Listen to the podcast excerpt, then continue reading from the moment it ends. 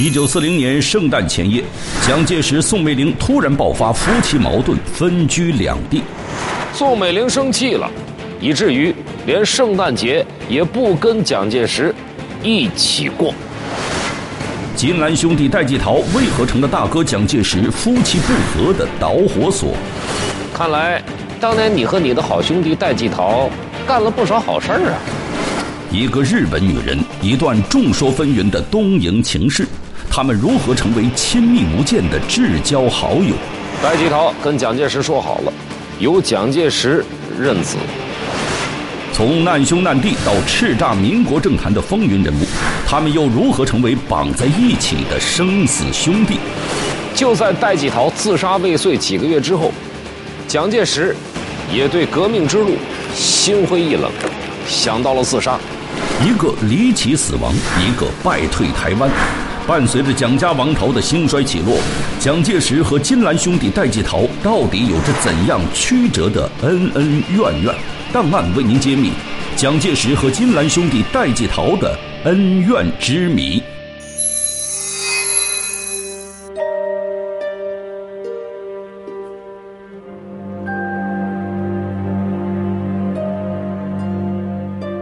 一九四零年圣诞前夜，陪都重庆。蒋介石的官邸里冷冷清清，此时蒋介石一个人坐在沙发上，显得特别的孤单。那么，他的妻子宋美龄去哪儿了呢？此时此刻，还在香港的宋美龄正在生蒋介石的气呢，他是故意不回家的。这就奇怪了，两个人结婚十三年。都是四五十岁的人了，还有什么事情能让他们闹成这样呢？原来就在不久前，在香港治病的宋美龄第一次见到了从国外回来的蒋纬国。蒋纬国非常乖巧地叫了他一声 “mother”，还在宋美龄的额头吻了一下。宋美龄的脸上也是挂着微笑，看起来这母子两人的第一次见面似乎非常和谐。可实际上，宋美龄生气了，以至于连圣诞节也不跟蒋介石一起过。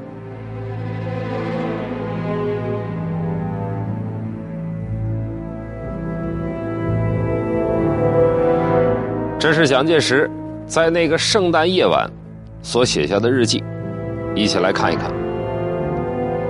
三年来，圣诞前夜以今日最为烦闷。家事不能团圆，实乃人生唯一之苦痛。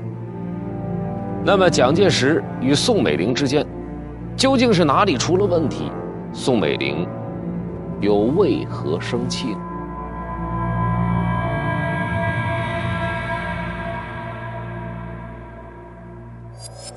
令宋美龄耿耿于怀的，其实是蒋纬国的身世。坊间流传，蒋纬国是蒋介石与一个日本女人所生。也有人说，蒋纬国的亲生父亲其实是蒋介石的金兰兄弟戴季陶。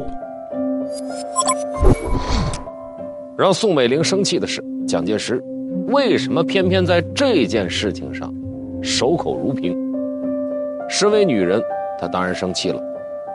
看来，当年你和你的好兄弟戴季陶干了不少好事儿啊。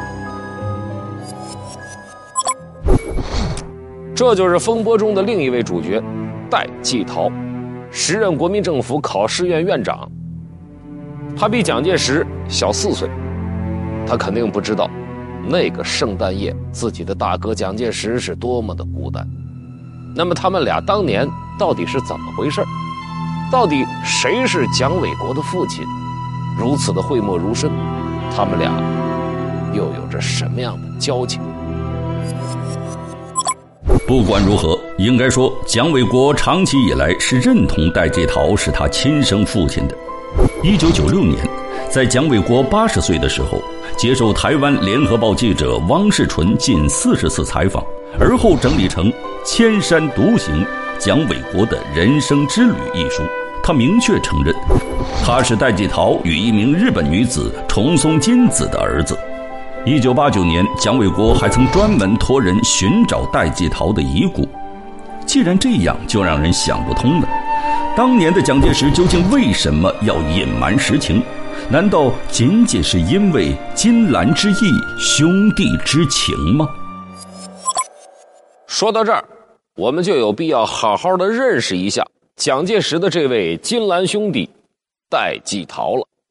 身为考试院院长，却特别爱哭。高兴了，喜极而泣；伤心了，泪流满面；被欺负了，当众放声大哭，丝毫也不顾及自己的身份。人送外号“带疯子”。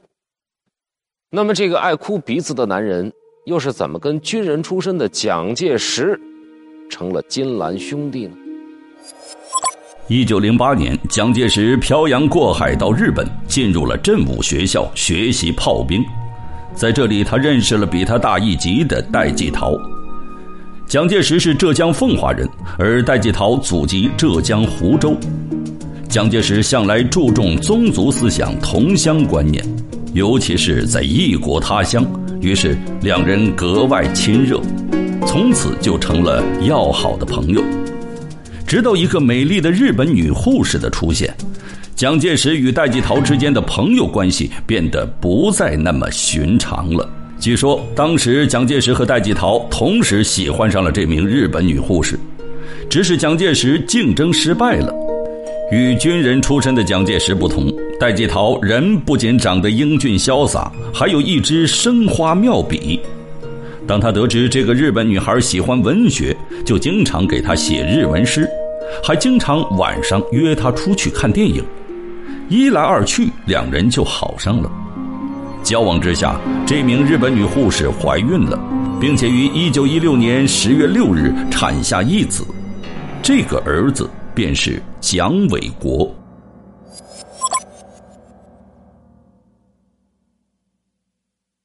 蒋介石在一九一九年十一月四日，他自己的日记当中，曾经提到过这个日本女子。我们来看一下，上面是这样写的：上午致书胞兄，下午晚会为母重松金氏。时间：民国八年十一月四日。由此可证，这个日本女子确实是叫重松金子，只是很遗憾，我们没有能够找到这位日本女子的照片。而外界一直传言的蒋纬国的生母是一个名为金渊美智子的日本女人，可见不实。重松金子在生下蒋纬国没几年就过世了，而据蒋介石的日记所载，蒋纬国生母是死于1921年的。蒋介石于1921年3月11日早上接到戴季陶从上海寄来的一封信，当天，蒋介石便在日记当中写道：“晨起。”得季陶书，知伟儿生母因难产而身亡。翌日，此儿长成，知其事，必引以为中天之害。思之，何胜感道？说了那么多，蒋纬国怎么就又成了蒋介石的儿子了呢？据了解。主要是因为戴季陶的原配牛有恒性情较烈，早年他也参加革命，是个狠角色。非常可惜，我们没有能够为您找到更为清晰的照片了。他比戴季陶大四岁，戴季陶平时管他叫姐姐。如果让她知道丈夫出轨的话，那肯定得闹翻天。所以，别看戴季陶在外面风流倜傥，但是在家里。却是个出了名的妻管严。戴季陶非常怕这个姐姐，怕到什么程度呢？戴季陶有个毛病，开会的时候总喜欢长篇大论，讲起来滔滔不绝，挡都挡不住。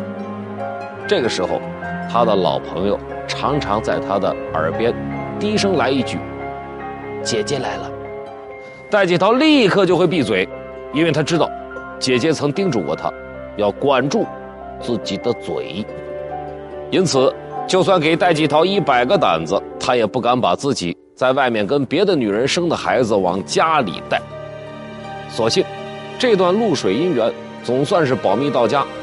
刘有恒始终不知道有重宗金子这么个女人，但是孩子不能不养，怎么办呢？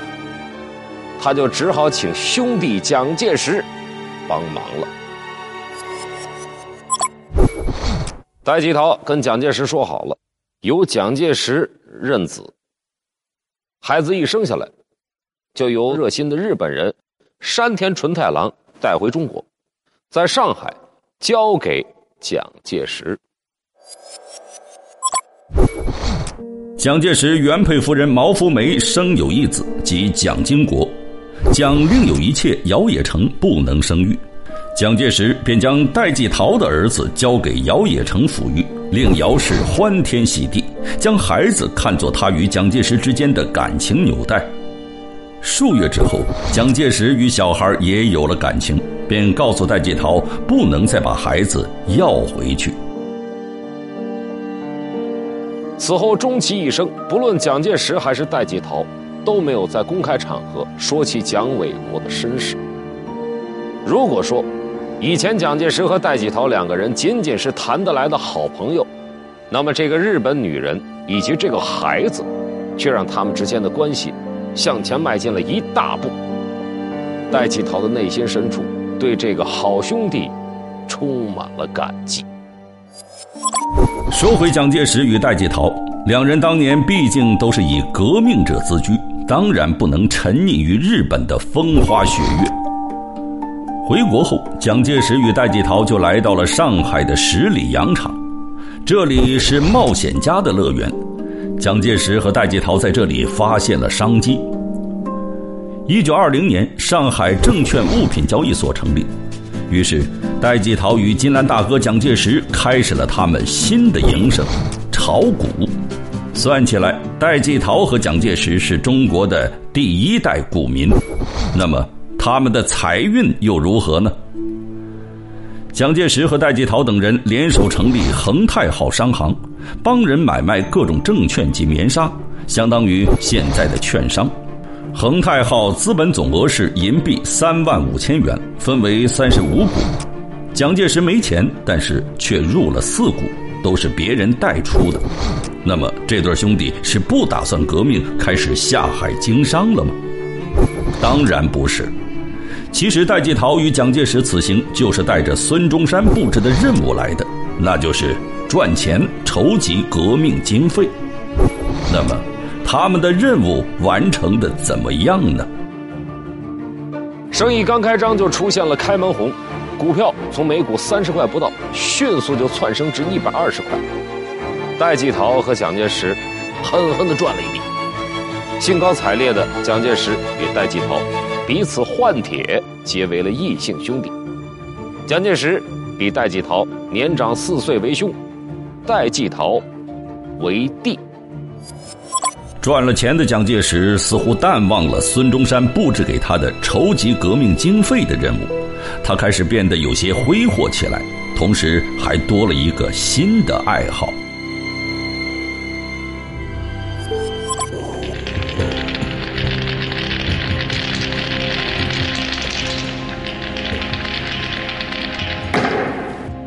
蒋介石迷上了赌，只不过赌博，蒋介石不是今天才会，只是以前没有钱，现在可不同了，他经常出入赌场。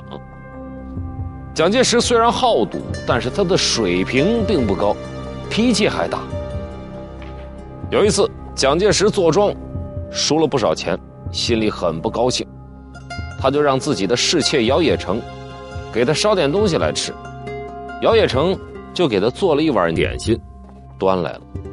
蒋介石拿来一看，点心上的图案很像是牌九里最差的点鳖石，他更生气了，啪的一下。连碗带筷子推倒在桌上，给周遭的赌徒都吓了一跳。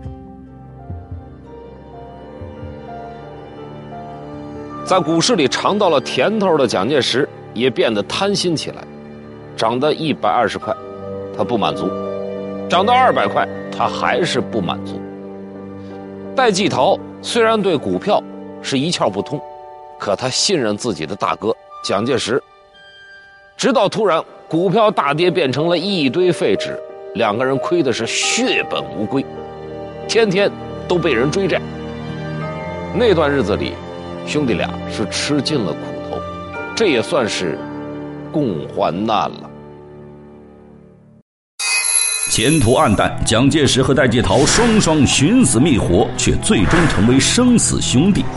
翻译过来就是说，哥，你别想不开，你这样我也很疼的。黄埔初创，蒋介石负气而走，戴季陶如何一语惊醒梦中人？戴季陶是看在眼里，急在心里，出谋划策，大摆鸿门宴。戴季陶又如何为独裁者的权力之路插上翅膀？档案继续为您揭秘。一九二二年六月。广东军阀陈炯明炮轰广州总统府，孙中山避入永丰舰，八月被迫到上海。第二次护法运动失败，而就在同一年，戴季陶和蒋介石在上海炒股也遭遇失败。戴季陶心窄想不开，于是接连遭受打击的戴季陶投江自杀了。富有戏剧性的是，当家人准备为他办后事的时候。戴季陶居然被渔民搭救，又活了过来。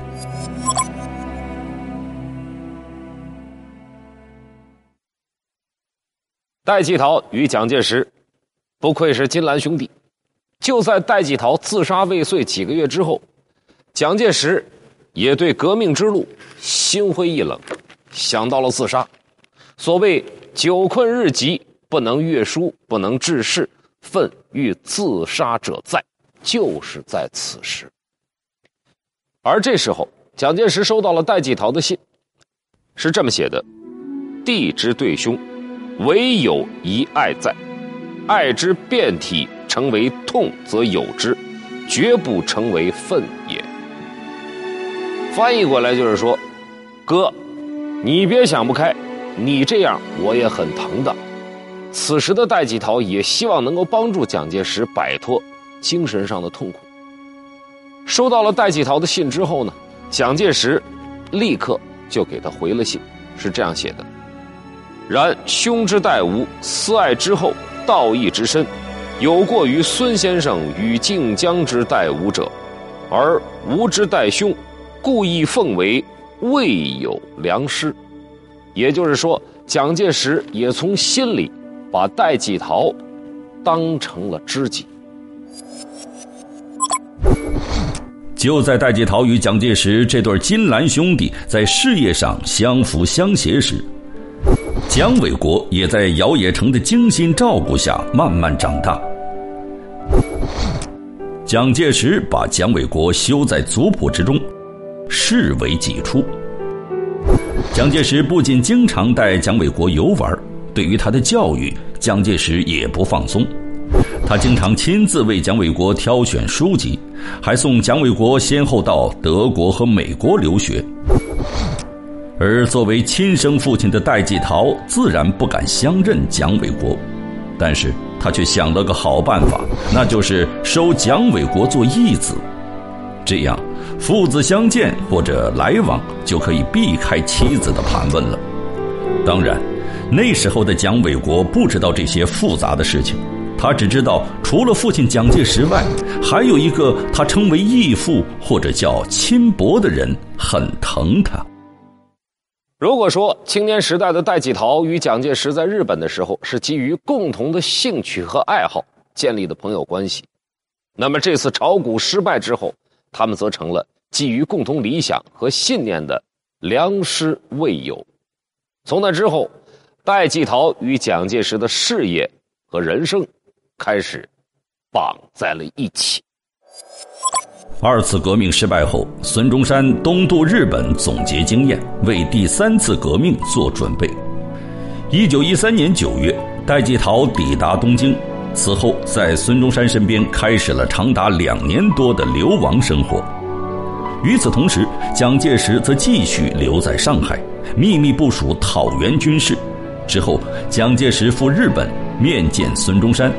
常常被托付以重要任务。在这期间，戴季陶担任孙中山的秘书，凭借对孙中山的忠诚、敏锐灵活的头脑，他逐渐成为孙中山的得力助手。而蒋介石的军事才华也逐渐被孙中山看中。可以说，这个时候的戴季陶和蒋介石是一文一武，分别得到了孙中山的赏识。兄弟俩相信，凭借着他们的情谊和才干，将来定能成就大业。到那时，兄弟间更是会情于骨肉。那么，事情是不是这么发展的呢？人生的路那么漫长，这兄弟俩的感情又能否真正？经得住考验呢。一九二四年，孙中山创办黄埔军校时，任命蒋介石为陆军军官学校筹备委员会委员长。可就在校舍修建好、招生简章已经发出之时，蒋介石竟然不辞而别了。孙中山不明缘由，连拍电报又打电话催促蒋介石上任。可是蒋介石却仍以养病为由，待在老家溪口不回来了。蒋介石是病了，但不是身体，而是心病，因为他当时没有被选入国民党的核心机构，这对于野心勃勃的蒋介石来说，实在是备受打击。一怒之下，撂挑子不干了。